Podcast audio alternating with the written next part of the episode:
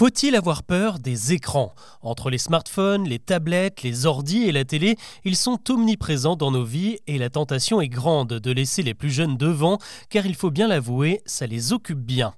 Mais quels sont réellement les effets sur le développement des plus petits? Avant d'aborder les autres infos du jour, c'est le sujet principal qu'on explore ensemble.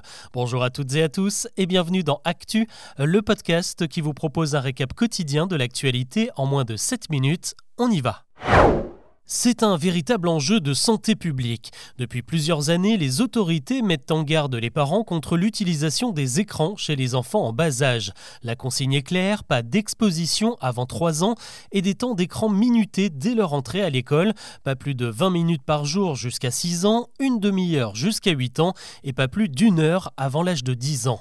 Voilà pour les recommandations, mais dans la réalité, on est très loin du compte. Selon une étude de Santé publique France sortie en avril dernier, les enfants de seulement 2 ans passent en moyenne 56 minutes quotidiennes devant la télé ou le portable de leurs parents, et parfois même dans la poussette. Et plus l'âge augmente, plus les chiffres explosent.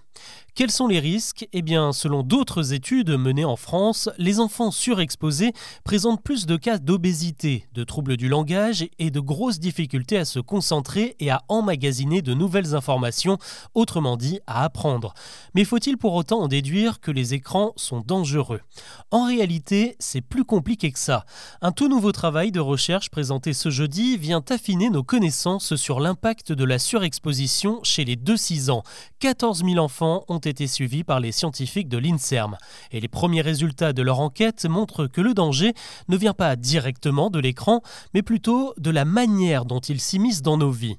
Exemple, un enfant va présenter plus de troubles de langage que les autres s'il a l'habitude de manger devant la télé, car dans ce cas-là, l'écran envahit un autre cadre, celui du repas, où habituellement on discute, on se pose des questions, on réfléchit, et ces moments d'interaction sont indispensables aux plus petits pour apprendre des mots, décrypter les expressions des visages et imiter ce qui l'entoure. En fait, un écran devient nocif lorsqu'il envahit des temps de vie censés éveiller l'enfant. Se tenir en public et s'adresser à autrui quand on est au restaurant, l'exploration de la ville ou de la nature quand on roule en poussette, ou encore la découverte de son corps et des autres quand on sort au parc, le fait de s'ennuyer aussi est primordial pour acquérir de l'autonomie et faire marcher son imagination. C'est donc entre tous ces temps d'apprentissage et pas à la place que l'écran peut avoir le droit de s'allumer de temps en temps. L'actu aujourd'hui, c'est aussi le Covid qui refait parler de lui avec la reprise des cours, du boulot et des trajets en transport en commun. Eh bien, le virus s'offre une nouvelle vague confirmée par les derniers chiffres de SOS Médecins et des urgences. Les prises en charge pour des suspicions de Covid ont bondi de 17% la semaine dernière après une hausse de déjà 22% début septembre. Les plus concernés sont les enfants avec 58% de cas en plus. Pas de quoi s'alarmer, mais la prudence est de mise et on recommande de remettre les masques en cas de symptômes douteux. Une nouvelle campagne de vaccination doit débuter le 17 octobre et selon l'évolution des chiffres, elle pourrait être avancée de quelques semaines. Les Britanniques, eux, ont déjà démarré. Pourra-t-on un jour être enfin tranquille dans les transports? En tout cas, ce n'est pas pour tout de suite. D'après les chiffres du ministère de l'Intérieur présentés ce jeudi, l'année 2022 a été marquée par une hausse du nombre de violences sexuelles subies dans les bus, les trains ou les métros, euh, plus 13% de cas en moyenne par rapport à 2021 et même 19% de plus en Île-de-France.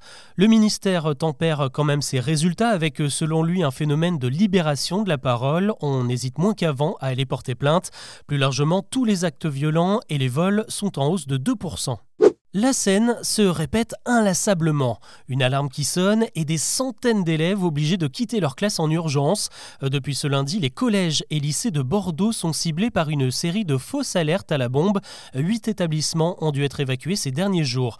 Le rectorat, la police et la justice sont tous sur le coup pour euh, tenter de démasquer les coupables. Euh, selon les informations du Figaro, à chaque fois, les alertes sont publiées sur les réseaux sociaux, mais les auteurs sont difficiles à tracer car ils utilisent un VPN qui brouille l'adresse IP qui pourrait permettre de les retrouver.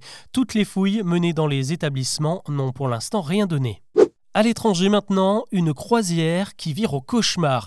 Vous en avez peut-être entendu parler, un navire avec 200 touristes à bord est coincé depuis lundi dans un fjord du Groenland où il a touché le fond de l'eau sans possibilité de se dégager.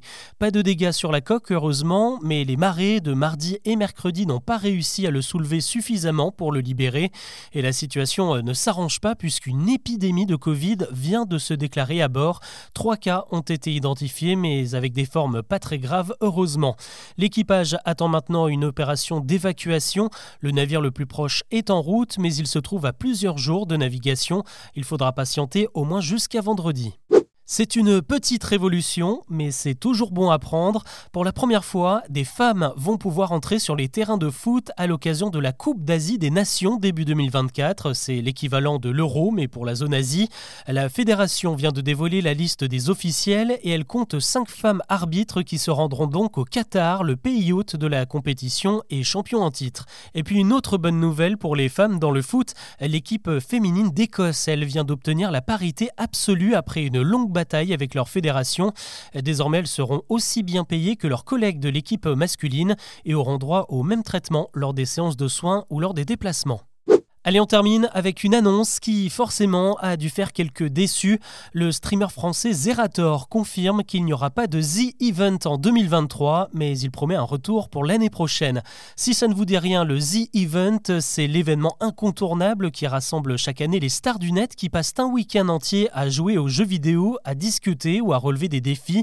Le tout retransmis en direct sur Twitch où les spectateurs sont invités à faire des dons. Et on peut dire que ça marche plutôt bien. 5 millions d'euros récoltés pour Amnesty International en 2020, 10 millions pour Action contre la faim en 2021 et encore 10 millions l'an dernier pour plusieurs assauts écologistes. Zerator, c'est l'un des créateurs de l'événement et il a décidé de prendre une pause pour travailler sur une nouvelle formule du The Event et battre de nouveaux records en 2024. Voilà ce que je vous propose de retenir de l'actu aujourd'hui. Je vous dis à demain pour un nouveau récap.